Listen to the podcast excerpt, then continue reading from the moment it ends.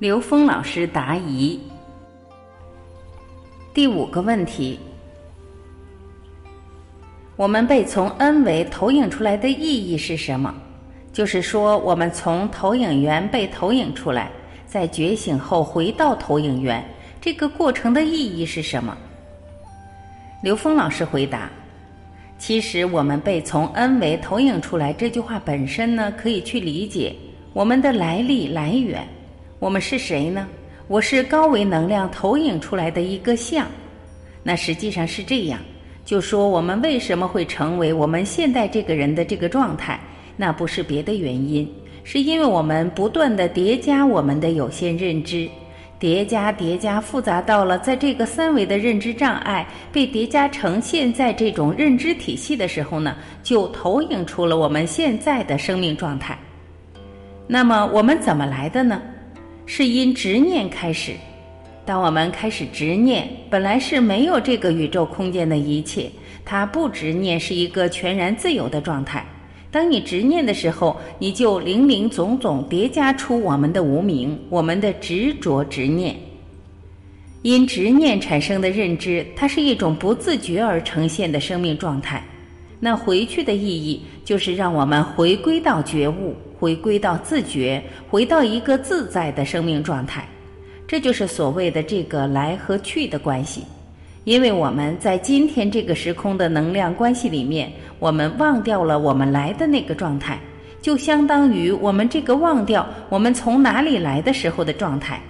当我们觉悟的时候，我们想起来了，我们原来从那个境界来的，所以我们要回归到那个自然的状态，是这样的。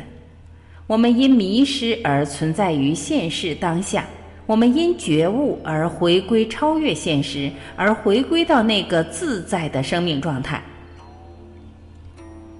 接着有人问：当观察者与被观察者合一时，是属于开悟吗？刘峰老师回答：这个问题也是非常重要。为什么呢？因为我们对开悟的理解，这个悟的本身是从内在找到答案。这才是所谓的悟。当你知道内在的是投影源，外在的是投影的像的时候，你的像和内在合一的时候，你说这是一个相对的开悟，这是对的。它确实是这么回事。我们讲的真正的开悟，它是彻悟，是你的投影源和你的所有的像一体了。而这个时候，我们就回归到 n 为 n 区域无穷大和零为合一。那这个合一是人类所有，是我们这个宇宙中一切的投影源合一，那个地方叫彻悟。那么开悟是有次第的，你从三维突破三维，你可能就是一次开悟。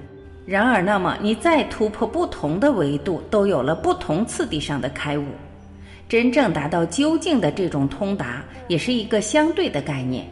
我们讲的，不管你说出来的话是什么，有内有外，有高有低，也有维度，有投影，这些全是借用的。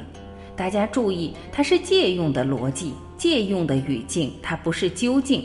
这个是借用的工具，所以你要说无内无外，无高无低，无觉无物都可以。因为什么呢？因为这是借用的语言。我们每个人通过这些语言去领悟。你从中领悟到的东西，这是关键。你悟出来的是有意义的，而所有借用的语言，你可以瞬间全盘否定，它是可以的。因为什么？因为说出来的就不是了，这叫言语断道。释迦牟尼佛说了一辈子，谁说我讲的是佛学？讲出来的，它不过就是道理啊！道理不是道，就相当于说物理不是物一样。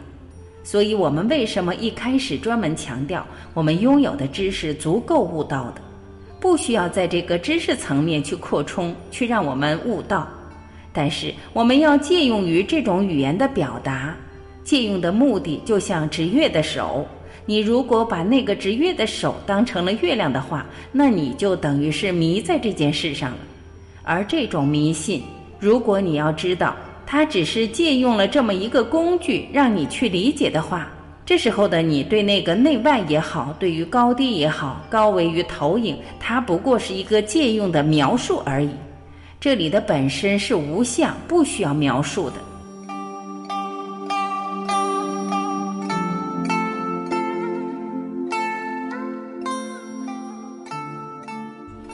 感谢聆听我是婉琪这里是爱之声。